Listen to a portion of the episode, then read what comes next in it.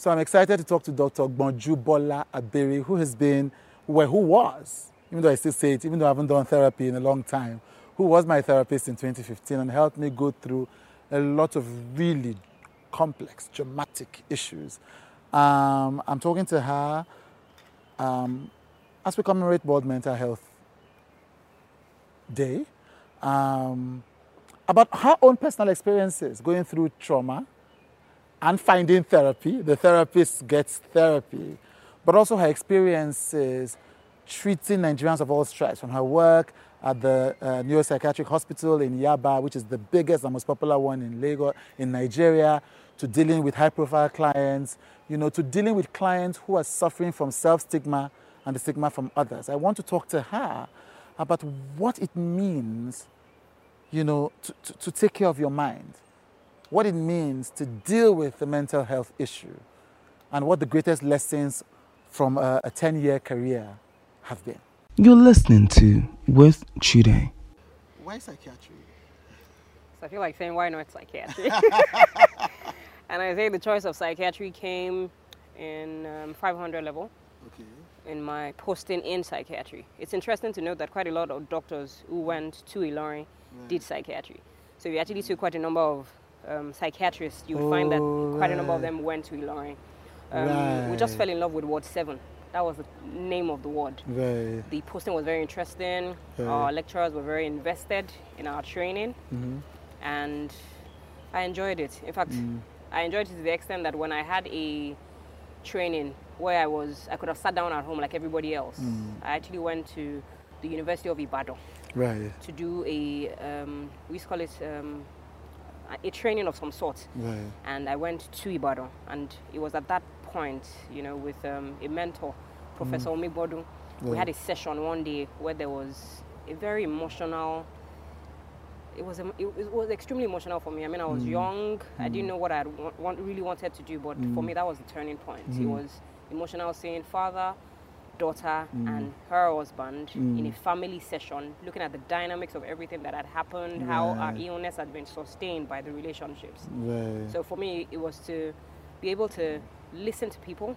So I've always had that skill to be able to listen to people. Mm, people feel like I listen to them and I listen well. I know. you can say that again. And um, we walk through, you know, walk in hand, support each other. Yeah. Because you know, therapy is a it's, a, it's not a one-way street. It's a mm. two-way street. Right. To be able to develop that therapeutic relationship, to mm. eventually give it, you know, the solution to whatever the problems are. So that's why it's mm. psychiatry to be able to ease people of their troubled minds. Right, right. So, so in, in Unilorin, um, you so so so you were not studying psychiatry, No. right? And so, so it's when you say so, when so did you go leave Unilorin and go and study it again? How does it work? Okay, so um, first off, you need to do a six-year training, Right. six-year medical training to Yes. first of all become a doctor. Doctor, right? Depending on what university you go, it will Right. be six plus X. right. So, Yes. um, I know we, we had some extra time. So when you're done being a doctor, Mhm. you go ahead to do your um, house job, Mm-hmm. which, is, which is another one-year training. And then you go ahead to do the NYSC. So when you're done with that, that's already eight years. If there was no plus X, you then go for a residency training program in psychiatry, which is between four to six years and can be plus X as well, Right. depending on all the All um, these- variables. yeah, so yeah. it is after you have you know satisfied your examiners in character and of course in book knowledge Mm.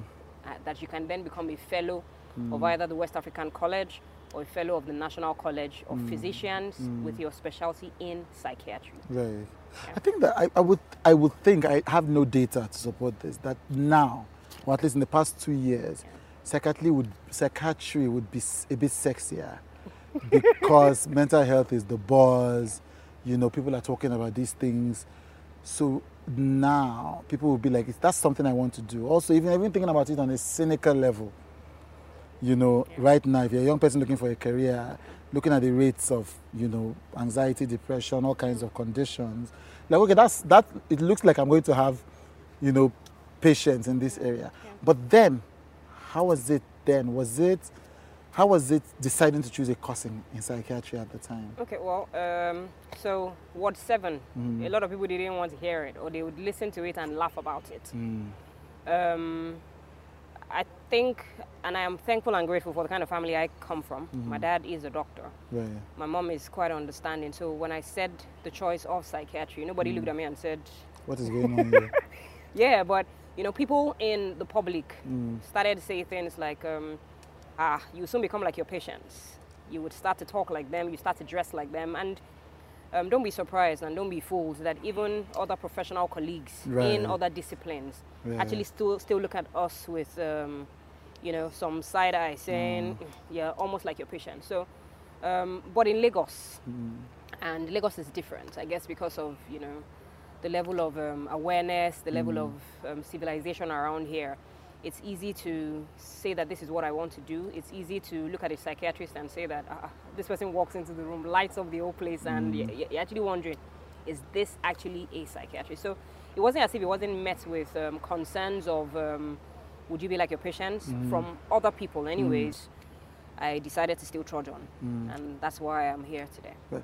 So just a random question. Can I ask about the mechanism? First, first, you are both a psychiatrist and a psychologist, or just a psychiatrist? Well, so I'm fully a psychiatrist. Yeah. I have a master's in managerial psychology. Right. right. However, you know, um, in the um, in the training, Mm. there's exposure to psychology. Okay. In the psychiatry training, there's exposure to some form of psychology. You actually learn a lot of psychology, developmental, a lot of psychology. right. So right. it's um, safe to say that I am first a psycholo- psychiatrist, rather, Mm. but I have quite a number of trainings in in psychology. psychology, right, Yes. right. When when people say that, and you had no f- worries or fears about not becoming like people say, say people say becoming like your patient. Maybe not that, but just fears about. I think you know. I had I was with a friend a few days ago whose brother had a psychotic breakdown. According was diagnosed with psychosis and just looking at and so essentially and i'm using pop culture for it his mind split and the two parts began to talk to each other. And even though i've been talking about mental health for years even just dealing with the mind frightens me. I'm like you know what? What? You know and i'm just like uh, i wanted to quickly move on from this because it frightens me you know. Um, but of course i had to be present and be mindful because this person is asking you for advice um, and referring them to a psychiatrist. But did you have no such concerns, just worried that this would affect, you know, the way, I mean, I hear, you know, doctors, physical health doctors saying that sometimes the trauma or the affects them.